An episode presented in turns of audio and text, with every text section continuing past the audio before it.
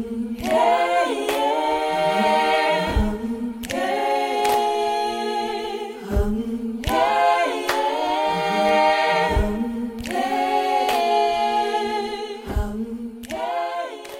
lytter til Kan Venus synge?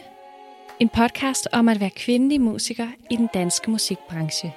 Og ikke mindst om musik. Det er et faktum, at kvindelige musikere ikke får lige så meget spilletid i radioen som deres mandlige kollegaer. At de ikke bliver streamet i lige så høj grad. At pladeselskaberne ikke satser lige så mange penge på dem. Og at de fleste spillesteder og festivalers programmer domineres af mænd. Men det er også et faktum, at der er masser af dygtige kvindelige musikere derude. I hvert af mine programmer inviterer jeg, Josefine Ram Skåning, en af dem ind til en samtale om at være kvinde i musikbranchen. Og hver gang vil vi gå i dybden med et musikstykke eller en sang, for det er trods alt musikken, det hele drejer sig om.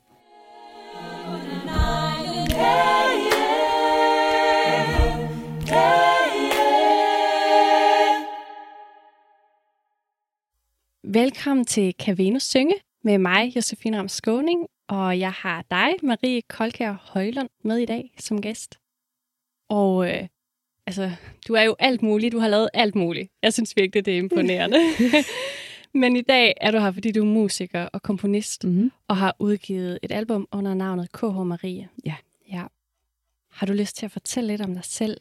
Det vil jeg gerne. Altså, øhm, jeg har lavet, som du siger, alt muligt med musik og lyd i rigtig mange år, og øh, på en eller anden måde, så kunne man godt se det som meget sådan i øst og vest, men for mig er det, er det næsten altid den samme, det samme, jeg føler, jeg gør og øh, interesserer mig for. Bare foldet ud på alle mulige forskellige måder. Så øh, noget af det, jeg også gør rigtig meget, det er at undervise på universitetet i lyd, og jeg har selv taget en uddannelse også der som, som audiodesigner, og har lavet en Ph.D. om lyd også, øh, lydmiljøer. Og øh, så er jeg også begyndt at lave rigtig meget til teater i de senere år. Så øh, hvis jeg sådan fokuserer mest på de sidste fem år, så er det meget i de to verdener, ja. udover popmusik. Det, jeg synes, det er mega spændende. Jeg Mhm. håber, at jeg om 10 år også har lavet lige så meget, som du har. Jamen, jeg er jo også faktisk 41 nu. Ja. Ja. Så, øh, så jeg tænker også sådan, jeg, jeg prøvede nemlig lige forleden at skrive sådan op projekter, fordi jeg, jeg er ikke så god til sådan noget med CV og hjemmesider, der er opdateret. Men det er nok også, fordi jeg ikke rigtig har tid til det. Men, øh, men jeg tænkte også der, altså det må man jo godt nogle gange stoppe op og sådan lige tænke, gud, det er egentlig mange ting. Ja. Altså øh, i de sidste 10 år, og det, jeg tror også, det har noget at gøre med, at jeg har også fået to børn. Og der var jo sådan lige de der 5, 7, 8 år, hvor at alt ligesom gik i et helt andet tempo, ikke? ja. Og så er det som om, så, så har der været til gengæld sådan lidt en eksplosion, bag, da de, når de er blevet store nok til at, og øh, ja, at jeg ikke behøver at være der hele tiden. Ja. Mhm. Er der noget, der sådan har hvad kan man sige, betydet ekstra meget for dig her i hvad kan man sige, løbet af din karriere eller Mm. dit liv med musikken?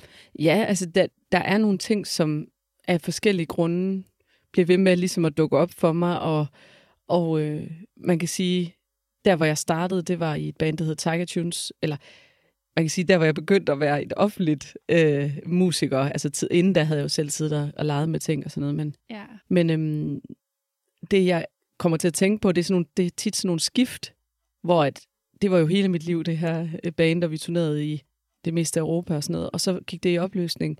Og så de der skift, der er, hvor man så ligesom skal finde sig selv igen, kunstnerisk, musikalsk, hvor jeg så begyndte at lave musik selv. Jeg tror, det er de tidspunkter, og det er jo måske lidt klichéagtigt, men i kriser kan man sige, at der også, man husker meget, og der opstår nogle ting, som man har svært ved at måske sådan nå ind til, når, når ens liv bare kører. Og sådan havde jeg det faktisk også her for, ja, i omkring 17-18, hvor jeg også havde sådan lidt følt jeg en, en livskrise, hvor at det er som om, der opstår noget ud af det, som, som man senere hen bliver meget øhm, vender tilbage til.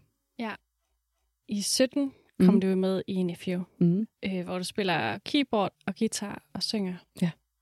Og det, det skal egentlig ikke handle om Nephew i dag, men jeg synes, det er interessant at se på, hvordan medierne har omtalt det, at du har været med, Mhm. eller er med i Nephew. Mm.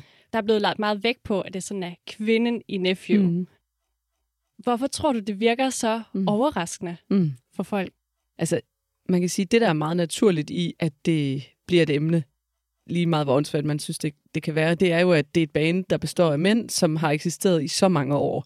Så ja. det er ligesom så defineret en enhed, at det er klart, når der så kommer et nyt element ind, som så er et andet køn også, så, øh, så giver det en eller anden form for opmærksomhed, eller står ud.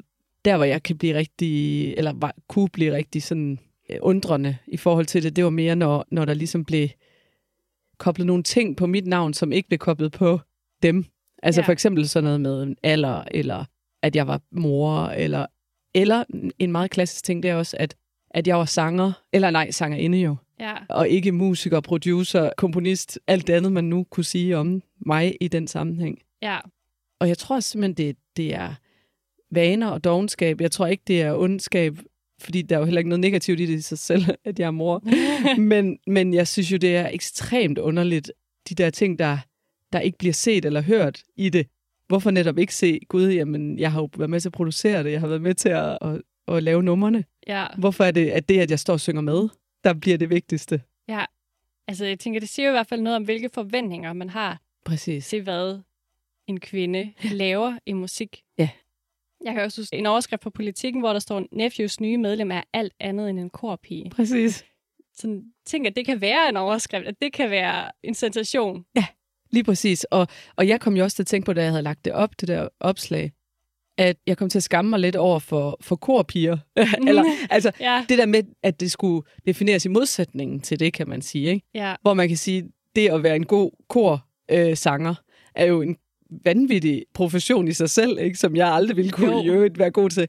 Så det der med, at vi har brug for ligesom at definere kvinder og andre sådan, jeg vil ikke kalde det en minoritet, men, men ikke dem, der ikke dominerer i et felt, at det så skal defineres med nogle modsætninger og nogle, altså sådan det, man ikke er, eller noget, der kommer netop fra hverdag, altså at jeg er mor eller min alder.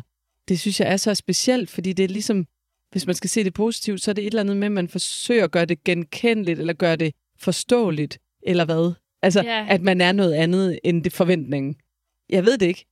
Altså, jeg i de senere år i hvert fald har, har tænkt meget over det, i forhold, ligesom mange andre, tror jeg, i forhold til, til resten af min karriere, altså tidligere. Altså, tage nogle oplevelser op igen. Det tror Ja. jeg, der er rigtig mange, der har gjort de senere år, ikke?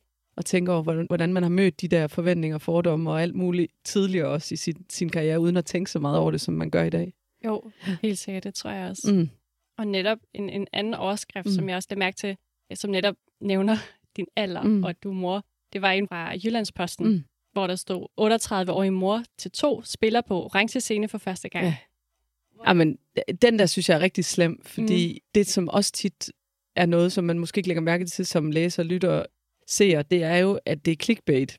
Jeg havde haft et rigtig langt interview faktisk lige præcis på det her sted, øh, hvor vi sidder Ja. nu, med Jyllandsposten. Det var en rigtig fin snak over, du ved, et par timer, og det bliver så lavet til en artikel, og jeg får altid, apropos de her ting her, vi snakker om, så får jeg altid til gennemlæsning. Og det er noget, man skal bede om. Så jeg Ja. siger altid, og det er jo lært af dårlige erfaringer, ikke? så jeg siger altid, at jeg gerne vil læse det igennem, og jeg ved godt, at jeg kan ikke ændre øh, store ting, men, men jeg har brug for at læse det igennem. Og det gør jeg jo ikke med de der små ting, du ved, eller anmeldelser, det kan man jo ikke. Men sådan nogle der større ting. Ja. Øh, og jeg fik det til gennemlæsning, og det var en super fin artikel, og alt var godt, og der var en overskrift. Men så når det skal op på nettet, så laver man en anden overskrift for, altså simpelthen for folk til at trykke på den, ikke? Og den, den har du ikke selv, det er ikke engang journalisten selv, der laver det. Jeg ved godt, det bliver lidt teknisk, men jeg synes, det er en Mm. del af problemet og systemet. Der sidder så nogen et andet sted i Jyllandsposten eller Politiken, eller hvad ved jeg, der skal lave de der web-overskrifter. Ja, Og det kan man ikke øh, have indflydelse på, vel? Og jeg synes jo, det er en, en helt forfærdelig titel. Jeg, blev faktisk, jeg kan huske, det var faktisk den første, hvor jeg, hvor jeg decideret sådan følte mig ramt følelsesmæssigt. ja. Fordi at den er sådan, jeg synes, den er, har sådan en nedladende tone, selvom den jo ikke siger noget, der ikke er rigtigt. Nej, Men det der med første gang, ikke? Altså, som om jeg er sådan en, en lidt dum kvinde, der lige pludselig er landet op på sådan en stor scene, hvor jeg da ikke hører til. Altså sådan, ja. tænk, at hun skal stå på den, og, og hvis du så kigger på det rent statistisk, så på orange scene igennem årene, så tror jeg, der har stået langt flest mænd, ikke også? Men, men det er jo ikke et fucking fremmed element, vel? Nej. Altså, og det der med, at jeg så oven i købet er mor til 2 og 38 år, altså det, det bonger ud på så mange af mine, øh, hvad kan man sige, altså hvis jeg skal være mere personlig, så han, handler det jo også om, at man godt ved, når man får børn, og når man i alderen op over 30'erne eller sådan noget, ikke? at det er da et sårbart område i forhold til, at man er i musik og popmusik, Ja. som er ret ungdomsorienteret og fixeret. Og netop når du får børn, så skal du øh, afsætte tid til det selvfølgelig. Så, og det pace, altså det tempo, som musikbranchen har, passer ikke til, om jeg skal også lige på barsel to år over de næste fem år. Og udover det kan jeg ikke rigtig turnere øh, så meget. Og, altså, Mhm. mm-hmm. Så det rammer jo.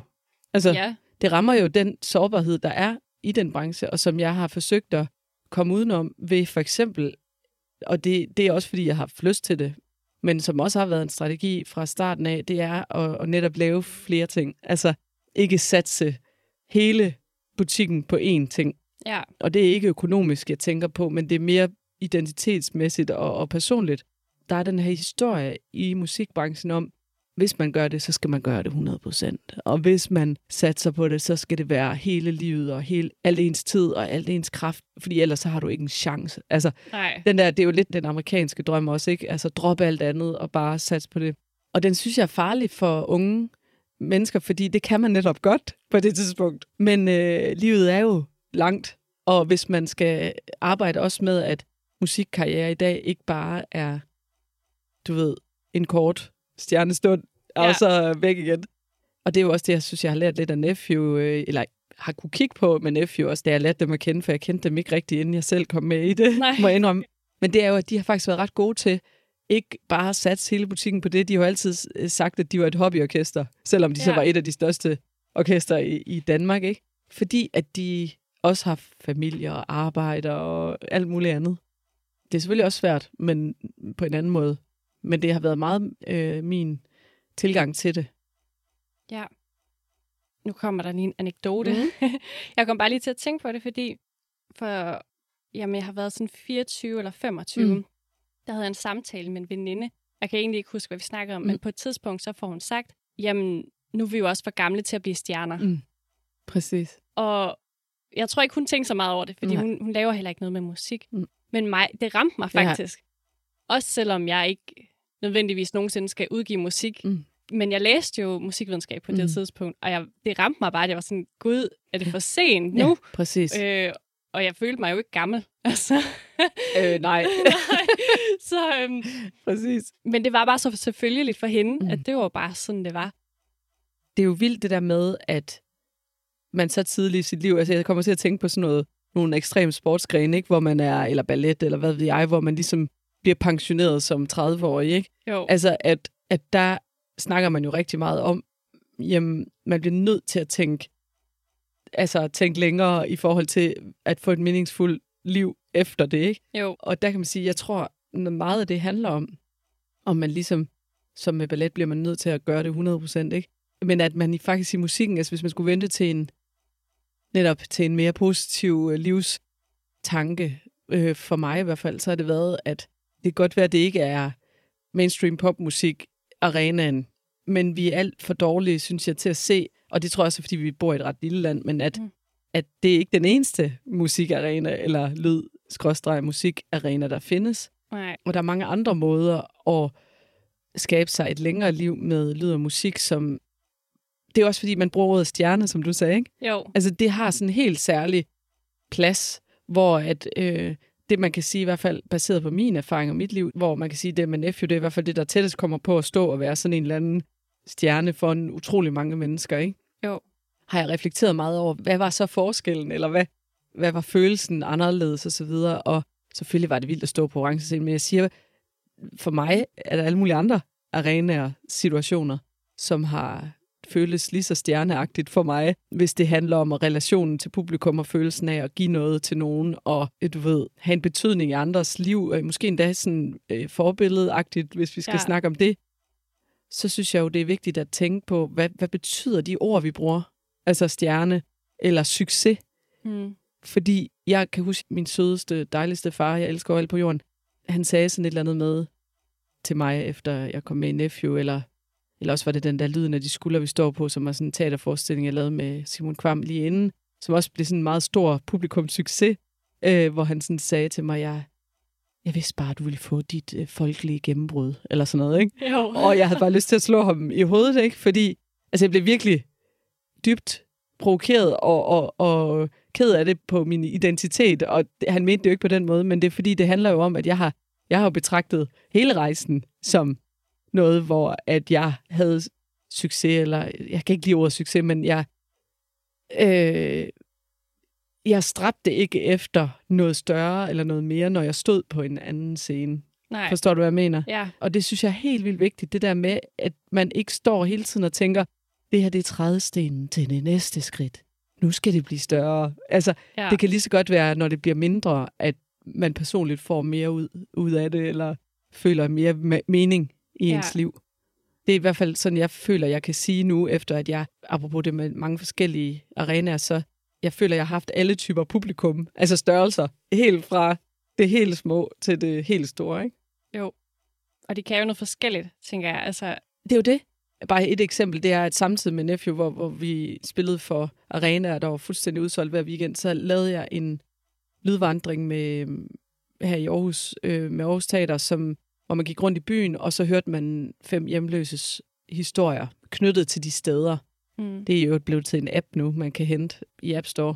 ja. Og jeg vil anbefale den rigtig meget, fordi, og det siger jeg, fordi at øh, rent kunstnerisk og personligt, øh, følte jeg, at det var et kæmpe, altså transformerende oplevelse for mig, ja. at lave den, selvom publikummet var meget, meget, meget, meget, meget, meget mindre. Ikke? Jo. Men det var selve den, den meningsfuldhed, jeg synes, det gav i forhold til øh, mit liv og, og de hjemløses historier.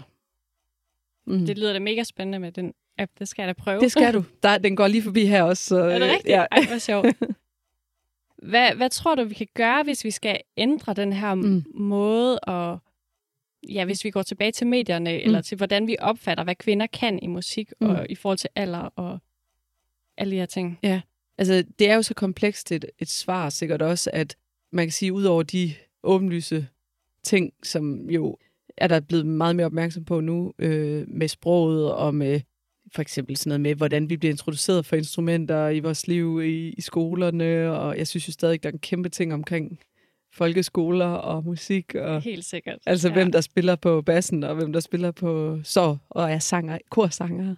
Så de ting, der bliver taget op nu, tror jeg er jo vigtige ting, men så har jeg tænkt meget over en, et andet element, som er de mere materielle, eller de rum, vi, vi udøver i og, og, og laver musik i, ja. at de også definerer eller er med til at strukturere den her sådan systemiske, eller hvad skal man sige, øh, ulighed, eller bare det, nu sidder vi lige ved siden af Lydhavnen, hvor jeg også øh, har været meget, hvor at der sidder producer, der sidder teknikere, og de rum, hvordan lægger de op til, at, at manden indtager den plads foran højtalerne, og altså, ja. og scenen for eksempel også som sted. Altså at fordi det netop historisk set har været domineret af, af mænd i vores kultur, så er det måske også indrettet på måder, der lægger mere op til, og jeg ved godt igen, det er generaliserende alt, hvad jeg siger, fordi det er jo ikke alle mænd, der føler sig hjemme der eller der. Men jeg synes, det er vigtigt ikke kun at diskutere det i, debattere det i ord, men også tænke over bare sådan noget som et instrument. Hvordan lægger det op til en bestemt krop? Altså jeg har for eksempel kæmpet meget med, jeg spiller meget elgitar, ikke? Og jeg har bare haft sådan en alt for tung elgitar, i, der var alt for stor Ja. øh, i forhold til min krop øh, i alt for mange år.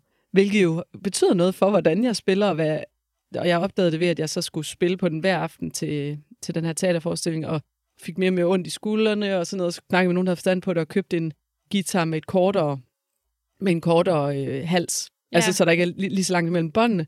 Så det var meget nemmere for mig at spille på den.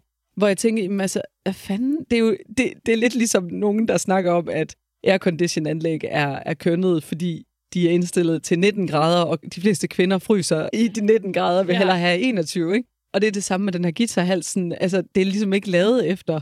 Nu har jeg faktisk ret lange fingre, men øh, mange kvinders, og sikkert også mænds. Så det der med diversiteten er ikke kun i, hvem der er på scenen, eller på hvilke scener, men er faktisk også i instrumenter, i rum, i måden, vi indretter vores lydstudier på, måden, vi går til øh, at arbejde i øh, computerprogrammer, hvor man laver musik og så videre, at det er, det er rettet på en bestemt måde, en bestemt kultur, et bestemt måde at tænke det på. ja, helt sikkert. Jeg har aldrig tænkt over det med instrumenterne. Nej, og det er jo, der er jo nogle instru- instrumenter, der er decideret øh, næsten kun mænd, der spiller på, eller, eller også nogle få, hvor det kun er, Ja, næsten kun er kvinder, ikke? helt sikkert. Men, men sådan nogle simple instrumenter som basser og guitar er jo, er jo store og tunge. bare det der med, at man kan finde nogen, der er bygget anderledes, det, det var nyt for mig i en alder af, ja, nu her for, for ikke så mange år siden. Ja. Nej, det vidste jeg mm. heller ikke. Lad os gå over og snakke lidt om din musik. Mm. Sidste år udkom et album, der hedder Intet er nok, mm. som du udgav under navnet KH Marie. Mm. Og jeg synes, det er lidt sjovt, at KH det både kan stå for kærlig hilsen og for dine initialer. Tak, tak. det er ikke alle, der lige har fanget den, men, øh, men det er også fint nok, hvis man kun opfatter kærlig hilsen. Men øh, historien er egentlig, at jeg bare ville hedde Marie. Mm. Fordi jeg fandt ud af, at det var der faktisk ikke nogen lige sådan umiddelbart, der bare kaldte sig. Men så ringede min øh, digitale distributør, altså ham, der sådan sørger for, at det kommer ud på Spotify og sådan noget, og sagde, man kan ikke søge på det. Du ved, fordi hvis du søger bare på Marie, så kommer der jo alt muligt. Ja. Alle mulige, der hedder noget med Marie op. Og så helt sådan feberagtigt, to uger før jeg skulle udgive det, det første nummer, Ja. så, øh, så stod vi sådan, vi skal finde på noget nyt.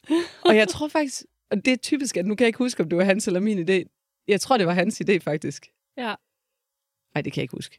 Men anyways, så blev det KH Marie, og jeg er faktisk blevet rigtig glad for det, fordi den her plade var en kærlig hilsen. Altså det var det, jeg gerne ville have, den skulle være.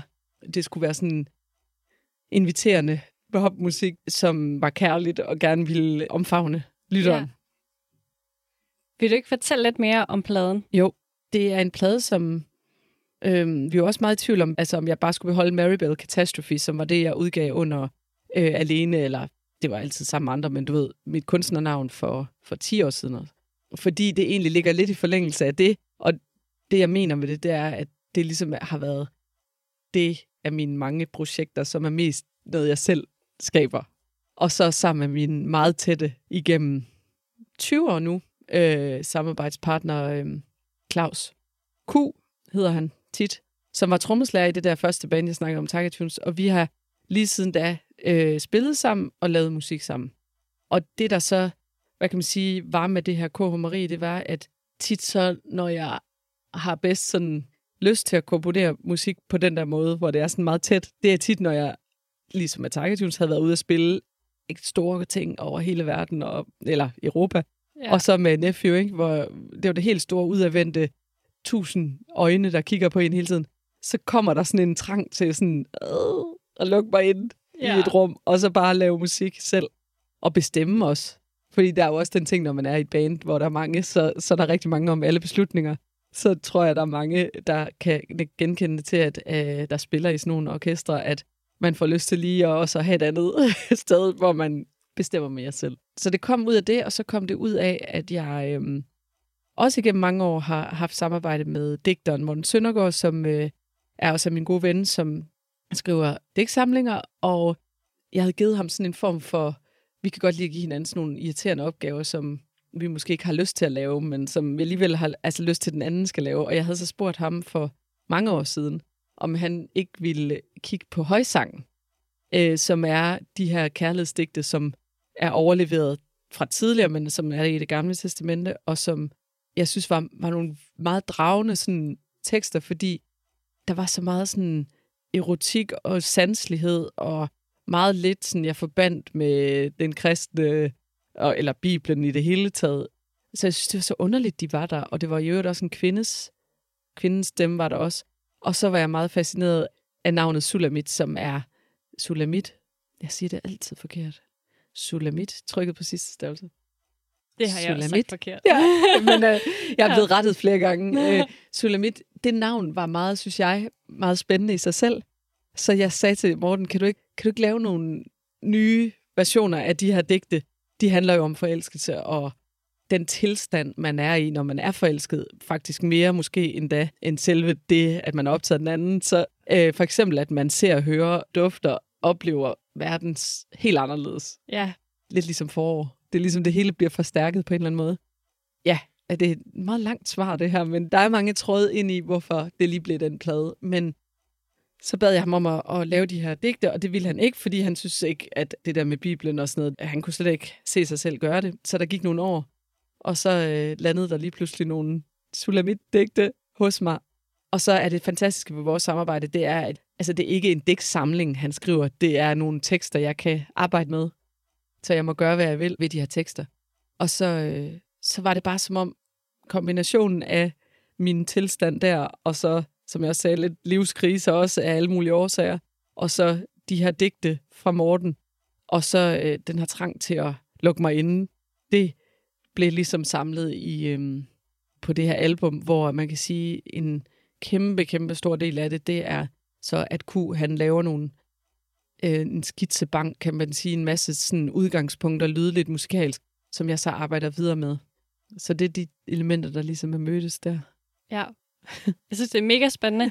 Og jeg var inde og læse øh, højsangen Mm. som sådan forberedelse til det Ej, her. hvor godt. Og jeg synes bare, at de er vildt flotte. Altså, de er virkelig smukke. Det er helt vanvittigt, hvordan det, jeg synes der også er spændende, og det er også det, jeg synes, jeg har fundet ud af med de danske sange, som vi arbejdede med øh, i lyden af de skulle, vi står på, det er det her med, hvordan at skillelinjen mellem det indre og det ydre, altså naturen og sansligheden, og så den indre tilstand, der er ikke nogen skæld imellem, vel? Det er bare Nej. Sådan flyttet helt sammen. Og det, øh, det kender vi jo godt, når vi har de oplevelser. Men jeg synes, det er det, der er meget stærkt i, i højsangen også. Ikke? Det er den her sådan sanslighed. Og så synes jeg også, det er interessant, at på engelsk hedder den Song of Songs.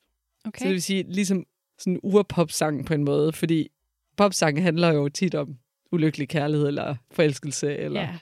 Og så ligesom at finde tilbage til, hvad var den, hvad var den allerførste ja. song, ja, popsang på den måde. Ja. Og dit album blev lanceret på Aarhus Teater mm. Med en koncert, og jeg ved, at den blev optaget med noget virtual reality, mm. så man kan gå ind og, og få en fornemmelse af det, i hvert Nemlig. fald. Vi skal snakke om en sang, der hedder Blå Bjerge. Mm. og jeg synes egentlig bare, at vi skal starte med lige at høre den.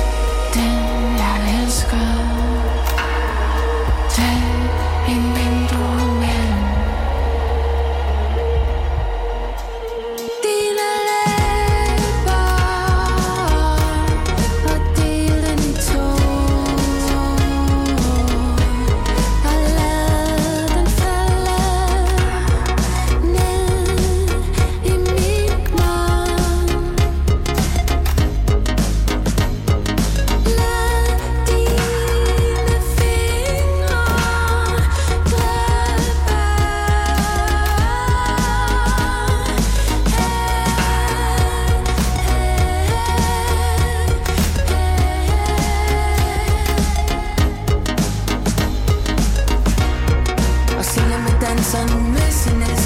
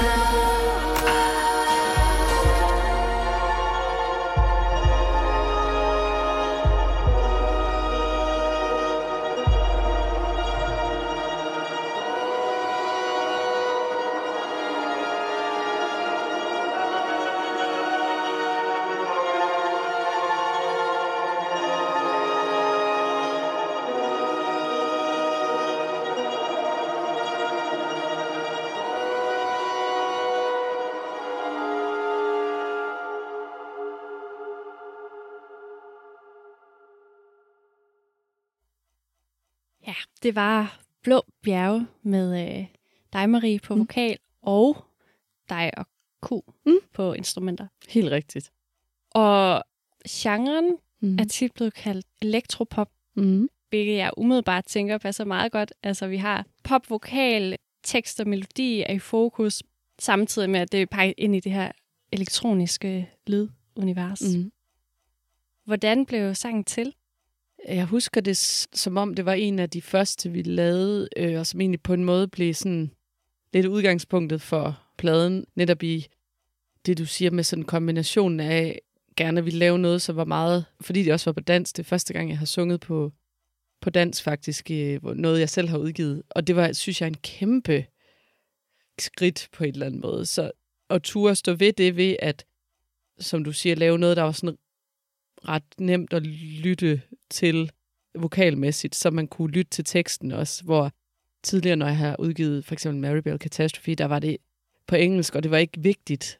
Selvfølgelig er det altid vigtigt med tekst, men her var det ligesom noget andet, også fordi når man så synger på dansk, og det er ens modersmål, så er der så mange flere nuancer, som man både som lytter kan høre, men også som, når man skal indsynge det selv, ikke? Altså, som, altså om det skulle hedde en elsker, eller øh, den jeg elsker, eller så, så mange valg, som sådan ligesom betyder noget i forhold til, hvordan man hører det. Ja. Så vi lavede det her nummer ret tidligt i processen, og det er noget med, at Q han ligesom laver det her, det, det, det, det, det, det der, det der groove, Mm. øh, som er jo kernen i det her, øh, og beatet, som er sådan, også synes jeg meget, meget vigtigt, fordi det er sådan, det er også sådan snubler lidt. Altså det er både på en måde meget lige til, men samtidig er det også sådan lidt skævt. Det er det, jeg godt kan lide. Jeg forsøger at være inde i en, en jeg ved godt, det ikke er mainstream pop, men sådan alligevel elektropop, som du siger, det er også tit noget, der er lidt mindre skabelonagtigt, eller hvad man skal sige. Men at der så også er nogle elementer, der på en måde bryder det flow, man er inde i. Og Ja. der kan man sige, for det første, det her med trommerne sådan, har nogle lidt underlige snublende steder, men også sådan noget som bare det der med Sulamit, altså at den skifter vokal øh, lyd i omkvædet, og så at jeg siger, og Sulamit danser, der er det også lidt med vilje, at der kommer sådan et lidt underligt ord der. Altså Sulamit er jo ikke et navn, vi bruger eller kender, så rigtig mange har givet mange gode øh, bud på, hvad jeg sagde, Mulemut og Margamut, mit og så videre. Altså, Ja. Fordi det ligesom er sådan, hvad siger hun? Og det kan jeg godt lide. Vi lever også virkelig i en lydmusikverden, som bare er fyldt af øh, ind af det ene øre og ud af det andet. Det gør jeg også selv, altså bare har det som baggrundslyd. Men jeg kan godt lide ligesom når, at lave nogle små sådan cues, hvor man måske lige lytter øh, efter. Øh, men det var for at sige, de elementer, der er i det her nummer, blev på en måde de byggesten, vi så arbejdede med i på resten af pladen. Den sidste ting, som jeg vil nævne, det er, at udover der er meget det her elektroniske lyd, så er der jo også for eksempel nogle mere klassiske eller øh, akustiske instrumenter, også selvom de så er samlet, men lyder mere akustisk øh, orkestralt. Ja. Så det er nogle verdener, som vi også rigtig godt kan lide at arbejde med. Noget, der er mindre tunet og mindre sådan digitalt. Ja. Øh, lidt mere sådan organisk. Så hvad, hvad handler sangen egentlig om? Ja, det er jo også på en måde tekstligt, tematisk kernen i det her album, fordi det er basically følelsen af at være forelsket, og så det, som jeg tror, mange af os også forbinder med at være forelsket, nemlig den der evige venten eller situation, hvor man er i tvivl. Forelskelsen, det er jo også at være i tvivl. Ja. Det er ligesom en kerne del af det også, det er den der følelse af usikkerheden. Fordi lige snart man er sikker, Mm. så, så går man måske ind i en anden fase af kærlighedslivet. Og Selvfølgelig kan man aldrig være helt sikker, vel, men det, jeg synes, forelskelsen er præget meget af den her venten og den her usikkerhed. Ja. Og det er det, jeg tænker, den handler om, den her sang. Og så selvfølgelig det erotiske, der, det man længes efter ved den anden, men så udtrykt meget, synes jeg, igennem det her natur, altså, eller ja, de her sanselige billeder. Og de blå bjerge er jo så med i højsangen også, og grunden til, at de så har en ret vigtig plads her, det er, fordi Morten, han, han bor i de blå bjerge. Fordi Nej. han bor i Italien, og han bor i noget, der hedder Pietrasanta, som er oppe på et bjerg, som Ja. er marmorbjerg. Så han kigger på de her blå bjerge hver dag, og derfor så var det her også en meget sådan kernetekst. Ej, hvor sjovt. Ja. Det synes jeg er virkelig sjovt, fordi Ja. jeg virkelig, altså sådan, noget af det, jeg virkelig synes var kendetegnende ved den her tekst, og det hele taget ved, ved albummet Mm. mm. egentlig, det er de her meget maleriske billeder, mm. som er meget konkrete, og jeg, Mm. mm. jeg kan se dem for mig. Og samtidig så havde jeg sådan en fornemmelse af tit sådan, der ligger et eller andet andet Der er bag her. andet. Sådan, hvad betyder det egentlig? Ja. Og jeg har prøvet at kigge på det der med blå bjerge, ja. og udover det selvfølgelig lyder godt, fordi Mm. mm. at det er bogstavrim, Mhm. Så fandt jeg også ud af, at det, det kan være et symbol for fjernhed. Mm, præcis. Den der distance, den der med, når der ligger sådan en tog foran, eller ja. Ja. noget, der ligger sådan langt væk. Og det er netop den der venten, det der med, at man ikke kan nå den elskede. Og så er det jo også sådan i, i højsangen, at de venter på hinanden Ja. ude i de der bjerge der, og så kommer den ene, ikke? Og sådan noget, som det jo sker. ja. øh, så, og jeg kan faktisk huske, det kommer jeg til at tænke på nu, det er sjovt, at øh, min første eller anden rigtig kæreste, da jeg var 15 eller et eller andet, 16, der kan jeg huske, at jeg havde sådan en situation, hvor at der havde været sådan noget, åh, du ved sådan noget teenage noget med, at han måske også havde kysset en anden, og åh, alting, Mhm. ikke? Og så kan jeg huske, at jeg lavede sådan en test for ham, hvor jeg så gik op øh, et sted langt væk fra det sommerhus, hvor vi alle sammen var. Og så sagde jeg sådan til mig selv, hvis han kommer nu, altså hvis han Ja. ja. kommer hen til mig nu, så er det fordi, han er den rigtige. Så det der med, at jeg sad og ventede, ikke? Ja. Og så kom han. Altså, og jeg kan bare huske, det var sådan netop den der drøm om forelskelsen, ja. hvor at man sidder og venter, sker det, sker det ikke? Det, jeg synes, der er fint ved den her, eller jeg godt kan lide ved teksten her, det er jo det der med, for mig at synge Mortens ord, selvfølgelig former jeg men det er ikke mig, der har skrevet smuk som en funklende maskine. Det der med sådan at kunne synge noget, som på en måde ville være svært for mig at synge, hvis jeg selv havde skrevet det, men som alligevel er så relaterbart for mig. Det kan jeg godt lide, og det har jeg også forsøgt at ramme ved at, altså ramme den, hvad kan man sige, almenhed ved at synge det forholdsvis neutralt, hvis man Mm. kan sige det på den måde. Du ved, ekstremt, det er jo sådan noget Celine Dion-følsomhed, som er sådan, hvor man virkelig kan høre, hvor smerten ligger Ja. bag, ikke? Og så på den anden side, nogle jeg, forbilleder, jeg har, som er sådan nogen som Nico fra øh, Velvet Underground, eller Ulla Kold fra øhm, Rock Casino. Ja. Eller Anne Lindet er jo også et godt eksempel, synes jeg, som på en måde synger sådan lidt uengageret. Ja, det, det, det er et negativt ord, men sådan lidt neutralt. Ja. Og det kan jeg vildt godt lide, fordi det føler jeg som lytter, at jeg, så kan jeg ligesom lede, som du også siger, efter den der mystik, der ligger i. Hun synger om øh, ridder ligge, den der sang, ikke? Kan Ja. du huske den? Ja. Nej, ja. Men hun lyder jo lidt trist samtidig, eller ja. hun lyder ikke bare glad. Det kan jeg godt lide, fordi det giver mig sådan en nysgerrighed i forhold til, mm, er det bare godt, det her? ja. Og det tror jeg er menneskeligt for mig, fordi at jeg synes jo, at følelser, når man ikke er barn mere, er jo komplekse og modsatrettede og alt muligt. Og ja. man er jo i tvivl hele livet om alting, eller jeg er i hvert fald. ja. Så det synes jeg på en måde kan åbne op for det rum. Mm. Jeg synes altså, at den måde, du synger på, som netop lyder lidt sådan distanceret, mm. at jeg synes jo også, det passer meget godt til det her billede af noget fjernt, ja. Og noget, øhm, både noget, der fysisk ligger langt væk, mm. Mm. og, og følelsen af det, og så også det her med, at højsangen ligger fjernt tidsmæssigt. Den Fuldstændig. er jo flere tusind år gammel. Præcis. Så jeg tror hele tiden, det har været vores balancegang. Det har været det der med, hvordan man... Det er jo ikke bare højsang. Hvordan man gør det til noget nyt, og som selvfølgelig er i vores tid. Men samtidig beholder den mystik, som jeg jo synes, der ligger i at læse ting, for eksempel, som er 500 eller 1000 eller 2000 år gamle. Der ligger også noget sådan dragende i det, synes jeg.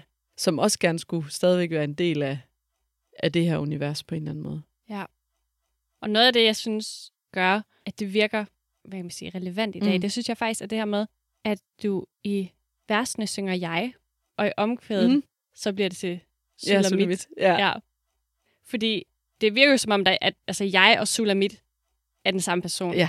Men når man synger jeg, så bliver det på en eller anden måde mere relevant, mm. Eller nemmere at Mm. spejle sig i. Præcis. Det har vi også virkelig brugt meget tid på at eh, måske ikke snakke om, fordi vi snakker ikke så meget om det heldigvis. Jeg har svært ved det der, når man laver det, og snakke meget om det også. Men sådan bagefter har vi, øhm, Morten og jeg, snakket om, at vi godt kan lide det der med, at man ikke rigtig ved, altså, der er et jeg, mm. men man ved ikke rigtig, hvem er den? Er det en dreng? Er det en pige? Er det en er det Sulamit? Er det Salomon, som også er en del af, af højsang? Eller kønnet er også sådan lidt udvisket.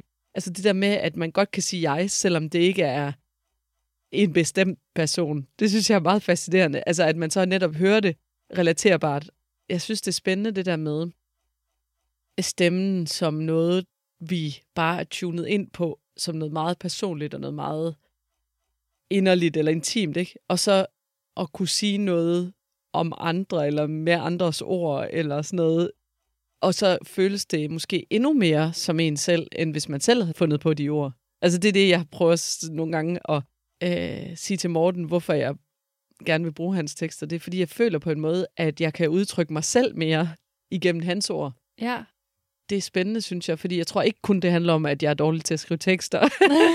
det er ikke kun det. Det er, Nej, nej, det er nej. nok også det, men jeg tror også, det er, fordi vi altid tror, at vi kender jo os selv fuldstændig. Men jeg tror, at, at andres ord kan nogle gange øh, åbne op for, at vi ser nogle af de ting, vi selv har svært ved at, at mærke i os selv, eller øh, sætte ord på i os selv. Helt sikkert. Jeg Mm. tror da også, at man øh, netop kan opdage sig selv gennem andre Lige nogle præcis. gange. og igennem natur, altså noget uden for en selv. Ikke? I dag er vi jo meget sådan optaget af at søge svaret i os selv, ikke? Eller mange er mindfulness og søge ind af og meditere og være, altså at det findes derinde et sted. Ja. Men ja, det kan godt være, men hvad nu hvis man har brug for resonans øh, med noget andet, for ligesom at sætte det i svingninger eller forstå det? Sådan er jeg i hvert fald mere, tror jeg. Ja, det kan jeg sagtens genkende. Mm, ja. nu nævnte du selv i den her sætning tidligere, smuk som en funklende mm. Maskine. Og den har jeg også stusset over, og nu fortalte du også lige om det her med, at man er lidt i tvivl nogle gange om både kønnet og hvem er jeg og sådan noget. Og Mm. smuk som en funklende maskine. Jeg er i tvivl om, sådan, er det jeget, eller mm. Er det elskeren, der er det? Og i det hele taget også, hvad vil det sige? ja, ja, præcis. Jamen altså, jeg har lige så lidt svaret, som du har, men når Mm. mm. jeg har sunget det, så har jeg tænkt, at jeg var Sulamit, mm. og jeg følte mig smuk, øh, fordi jeg stod og ventede der, ikke? Og Ja. øh, der er jo også noget andet fantastisk ved forelskelsen, og det er, jeg kan jo ikke sige det her generelt for alle, men, men jeg tror tit, der sker det, at man ser sig selv med den andens øjne, så man ser faktisk øh, mildere på sig selv, end man ellers gør. Det på en eller anden måde, så får man sådan et forelsket blik på sig selv også, har jeg tænkt med den sætning. Og så det med maskinen, det tror jeg handler om, altså det handler jo om at få nogle billeder, altså som giver en opmærksomhed, at man netop, som du siger, lige tænker over, hvad er det for en maskine? Er vi ikke i gamle dage? Eller at man ligesom får sådan et lille twist, der gør, at man tænker, hvor er vi henne? Hvem er sult? Altså man får lidt de spørgsmål i hovedet. Det er Mm. det, det gør ved mig i hvert fald. Og så synes jeg også, og det ved jeg Morten også gør, at maskiner, som jo egentlig er noget, vi ikke ser som noget æstetisk smukt, kan være ekstremt smukke og kan være meget øh, dragende også. Musikmaskiner og alle mulige andre maskiner. Der kan ligge en, et andet blik på sådan noget, end hvis man har sagt smuk som en blomst. Altså, så der ligger ligesom noget, noget mere, man skal søge i, når man siger smuk som en funklende maskine. Ja. Jeg har også tænkt, at, at ordet maskine er mm. Også noget af det, der kan være med til at bygge ro fra en, en gammel tid Mm. og så til nu. Nemlig. Og i det hele taget også til, til selve musikken, som jo også er lavet rigtig meget på maskiner. Præcis. Ja. Og der tror jeg, der er noget i det der med elektronisk, eller lyd, som man ikke lige kan placere kilden fra. Hvis du hører en guitar eller et klaver, så har vi jo mennesker jo også sådan kasser ind i hovedet, sådan, nå ja, det er et klaver, nå ja, Mm. det er en guitar. Men mange elektroniske instrumenter eller lyde, det er sværere at placere dem i sit hoved, hvilket jeg synes kan åbne op for, at man mere hører det som nogle stemninger og som nogle, noget, der netop kan pege ud i naturen nærmest. Altså, Mm. paradoxalt nok synes jeg, det kan, kan være mere mm, fantasiskabende og åbende for mig med noget, der er øh, elektronisk, end et instrument, hvor vi straks kommer til at tænke på det også. Det har også bare for mig været en måde at slippe ud af min egen, sådan, hvad kan man sige, musikalske opdragelse, hvor jeg er sådan en, der har, du ved, skulle spille klaver, fra jeg var seks, og også gerne ville det, men, men også, du ved, har følt mig meget begrænset af instrumentet, og, Ja. og har haft svært ved at skabe musik på både klaver og guitar, som jeg ligesom er der, jeg startede. Mm. Det er jo et meget upbeat nummer, Mm. og meget dansabel. Og igen, der synes jeg, der er en forbindelse mellem musikken og teksten, Mm. fordi Sulamit også danser. Ja, Samtidig med, at musikken, der også er noget sfærisk Mm. og nu har vi brugt det ord flere gange, Mm. men sådan fjernt over både den elektroniske lyd og din stemme. Ja, så der er noget med det med kontrasterne også. Altså, at man går fra noget, der har det her høje tempo, og så ned i noget, der er mere sfærisk, hvor man kunne sige, hvis man skabte det her nummer skåret til, du ved, radio, eller P3-radio, eller mm. sådan noget, så vil man undgå at lave de der brud på den måde, fordi at det helst skulle fungere som en lytteoplevelse nærmest, ikke? Jo. Øh, eller den der meget komprimerede popform. Det har i hvert fald været noget, vi har, synes jeg, har været gode til med det her. Altså egentlig bare gå med fortællingen eller billederne, øh, mere end at gå med popformen eller, hvad kan man sige, musikkens verden. Øh. Så prøv at dyrke de der stemninger i stedet for. Ja, fordi altså, som du siger, der er også nogle kontraststikker mm. i. Altså for eksempel andet vers, Mm. Øh, som går meget ned mm. I, i dynamik, og det her groove, synth groove, det forsvinder, mm. Og så i stedet er der mere sådan ovl-agtig Nemlig. synth på. Ja. Som på en måde gør det meget høj- højtidligt, og Ja. også, altså ovl, så tænker man jo også hurtigt på kirke Ja. og, og kristendom. Ja, og en anden grund til det, det er jo også fordi, når man har nogle elementer, som for eksempel den der gentaget synd, så man får meget ud af at fjerne den, og så få den ind igen. Fordi så har man jo ligesom fået det kropsligt gjort, når man lytter til det, og så det, at det er væk lidt, som man mærker, når det kommer tilbage, ah, det kender jeg. Altså, Mhm. mm. det kan give en god effekt i musik. Helt sikkert. Jeg får lidt, når jeg hører det, Mm. sådan får lidt en fornemmelse af, at man holder vejret Mm. i andet vers. Ej, hvor fedt. Det, det vil jeg 100% sige er funktionen af det der stykke for mig også, mm. faktisk. Og også lidt med slutningen. Vi prøvede at sådan, lave lidt lang orkestral slutning, fordi jeg vil på en måde gerne have den der fornemmelse af, at man sådan blev sat af ude i, i horisonten, eller sådan op i, i de her toger over de her blå bjerge på en måde, så man lige kunne flyve væk der. Det er jo i hvert fald lidt det, der var tanken. Og så er det også rigtig godt til speak i radioen, at man snakker hen over den der. det er rigtigt nok. så har jeg lagt mærke til. Men det her andet vers, igen, teksten, jeg Mm. stussede virkelig Mm. over den, og jeg tror, det er det billede, som jeg mindst forstår. Ja, nu ja. prøver jeg lige at læse det op. Kom med det. Hvis du har set den, jeg elsker, tag en vindrue mellem dine læber og del den i to, og lad den falde ned i min mund. Lad dine fingre dryppe. Ja. Og jeg var sådan, altså okay, vindruer, det kan måske være noget med frugtbarhed, mm. og altså vin Mm. kan jo også skabe altså beruselse, Ja. Hvilket forelskelse, det er også lidt Mm. kan føles som, men det blev meget sådan um, Ja. lidt fluffy for mig, Ja. hvad det betyder. Altså, man kan sige, det som Morten er virkelig god til, synes jeg, det er at vælge ord, der på en eller anden måde giver den sanslighed, uden man præcis får sat fingeren mm. på et helt bestemt billede. Men de ord, du nævner nu, synes jeg jo er alt det, som altså, jeg kunne drømme om, en, at en lytter også hørte i det. Beruselse og øh, frugtbarhed og det der med læber, det er jo sådan meget erotisk på en eller anden måde også, ikke? Men så samtidig, uden at det bliver øh, lick my pussy with øh, et eller andet. Ja. Altså, fordi jamen, det er faktisk, faktisk så er der en vigtig pointe for mig der, at, hvordan skal jeg formulere det? At tale om erotik er noget andet end det sprog, som bliver lavet som et modsprog til, du ved, mændenes øh, suspekt, whatever, et eller andet sprog, ikke? Som er sådan meget, meget direkte ja. øh, billeder, jeg vil sige, jeg får i hovedet. Altså, der er ikke så meget plads til, øh, til fortolkning der, vel? Nej. Så jeg kunne godt tænke mig også at præsentere øh, sammen med Morten et erotisk univers, som, som jeg i hvert fald personligt bedre kan øh, forestille mig ting ind i. Så for mig handler det netop om at lave åbenheden i det. Øh, og hvad betyder det? Aner det ikke, men jeg forestiller mig, at det, at hænder, fingre drøber, det er sådan for mig ret erotisk. Jeg ved ikke, hvad det er. Øh, jeg kan tænke alt muligt honning, jeg kan tænke alt muligt andet, der har noget med, med væsker at gøre. Mm. Og så øh, det med vindruen, med at halvdelen af vindruen ligesom falder ned i den andens mund, Ja. er jo i hvert fald også sådan et, et billede, jeg godt kan forestille mig på en eller anden måde. Så jeg har det ligesom dig, og der er det vigtigt for mig, at jeg ringer ikke til Morten og siger, ja, det forstår ikke helt det her billede. Hvordan skal det forstås? Fordi så, så bliver det også fladere for mig. ja. Altså, jeg vil jo meget hellere, at jeg stadigvæk er i tvivl om, hvad det er. Fordi så tror jeg også, du bedre kan være i et lidt mere åbent rum, end hvis jeg så har lavet en fortolkning af det, eller forstået det på en bestemt måde. Og så det sidste, jeg vil sige, det er, ord er jo også lyd.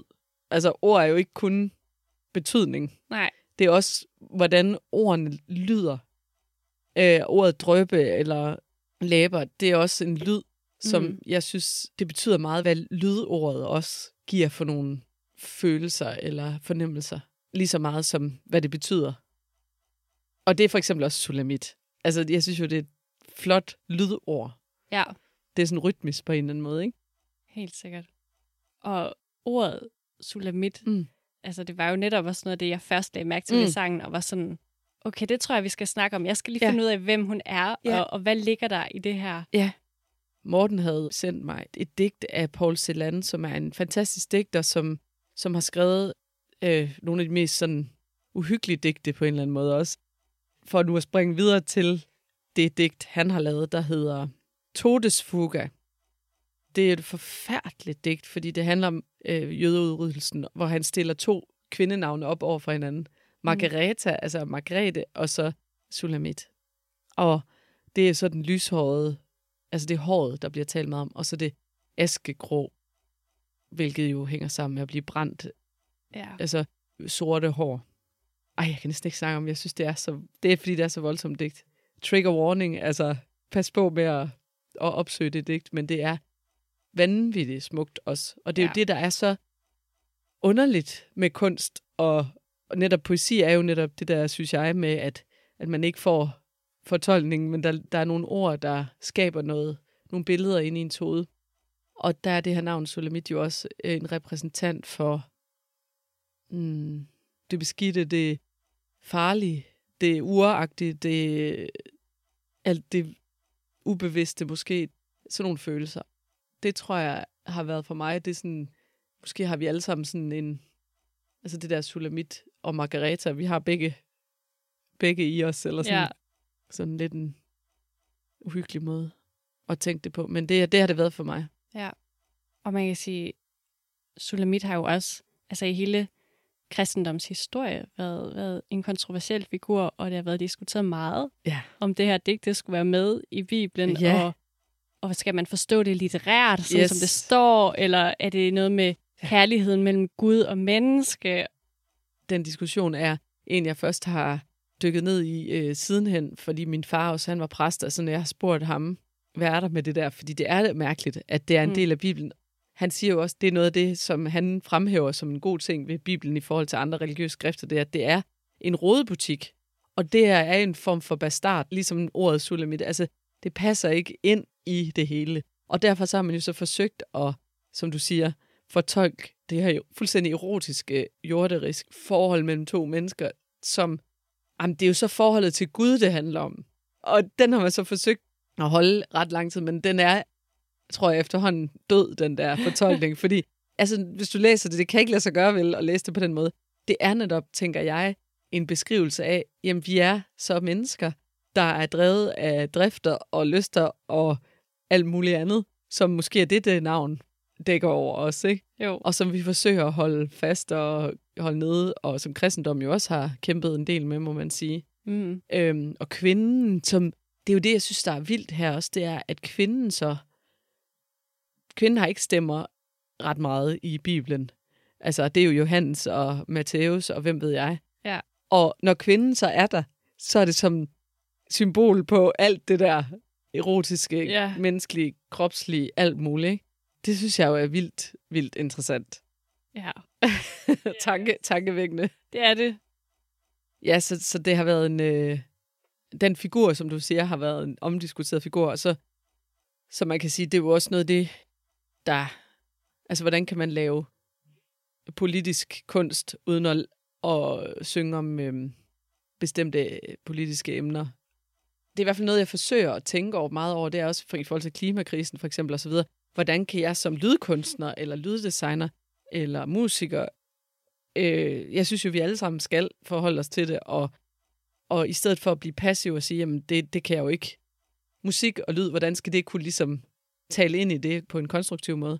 Det har jeg brugt ekstremt meget tid på at, at tænke på. Og så har jeg bare kommet til at tænke på, jamen altså, på mange måder, så er det digte og anden kunst, som har fået mig til at forstå den for eksempel med klimakrisen, altså den samvævning, som vi har med verden, og som vi hele tiden forsøger at kontrollere og distancere os fra på en måde. For eksempel Inger Christensens digte, Ja. det er jo noget, der kan få mig til at forstå mere end tekst om, at, eller hvad hedder noget, fakta om, hvordan det går med Ja. ja. klimakrisen. Så på den måde synes jeg jo, at kunsten har en rolle der, uden at sådan lave en rap med klimaeffekt. Altså, Ja, helt sikkert. Det er måske også fordi, at man netop i kunst og digte bliver følelsesmæssigt engageret. engageret. Ja, lige Ja. præcis. Og sansligt. Altså, Mm. mm. det, fordi det er jo sådan, jeg synes, Inger Christensens digte gør for mig, at det er nærmest som sådan en form for øh, sanselig åbning, når jeg så går ud i verden, når jeg har Mhm. læst hendes digte. Så er det som om det, at jeg har læst hendes digte, gør, at jeg kan åbne mig på en anden måde for verden. Og det, det synes jeg jo også, musik kan for mig, og ja, anden kunst.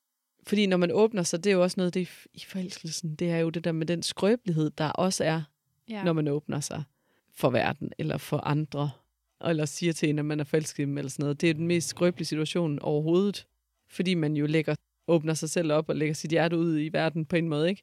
Og så kan det jo blive, så kan det jo blive øhm, angrebet eller øhm, møde modstand.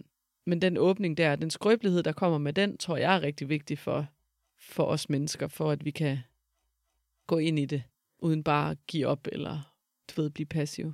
ja. Jeg tror, det må være det sidste ord. Ja. Ved mindre, er der noget, du gerne vil tilføje? Nej, Nej. det tror jeg ikke.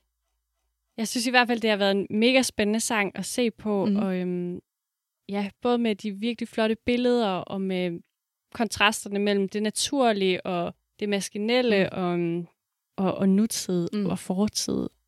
Det er jeg glad for. Ja. Marie Koldkær Højlund, Mhm. du har været min gæst i dag. Jeg Ja. ved, man kan følge dig på Facebook og Instagram. Det er rigtigt. Er der, er der andre steder, man skal holde øje? Jeg vil faktisk sige, at øh, det er de steder, fordi hjemmeside, det er jeg ikke god til. Nej, Så øh, Instagram er nok der, jeg opdaterer mest. under KH KH Marie. Yes. Ja. Det har været en fornøjelse at tale med dig. I lige måde. Så tusind tak, fordi du ville komme og være med i mit program. Det var så lidt. Og også tusind tak til alle jer, der endnu en gang, eller måske for første gang, har lyttet med derude. Jeg hedder Josefine Ram Skåning, og udover at være vært, så tilrettelægger og redigerer jeg også Kan Venus Synge. Grafikken er lavet af Christian Fodalsgaard Jensen, og jinglen kommer fra sangen Mudder, som er skrevet af Ditte Dupont og sunget af koret Luna Vocals. Og nu laver jeg lige lidt reklame, men der er faktisk for nylig kommet en video ud med Mudder, som Luna Vocals har optaget her i foråret. Og det vil jeg da opfordre til, at man går ind og ser. Man kan finde den både på Luna Vocals Instagram og Facebook-profil, men øh, jeg skal nok også linke til den. Det var alt for i dag. Jeg håber, I har lyst til at lytte med en anden gang også.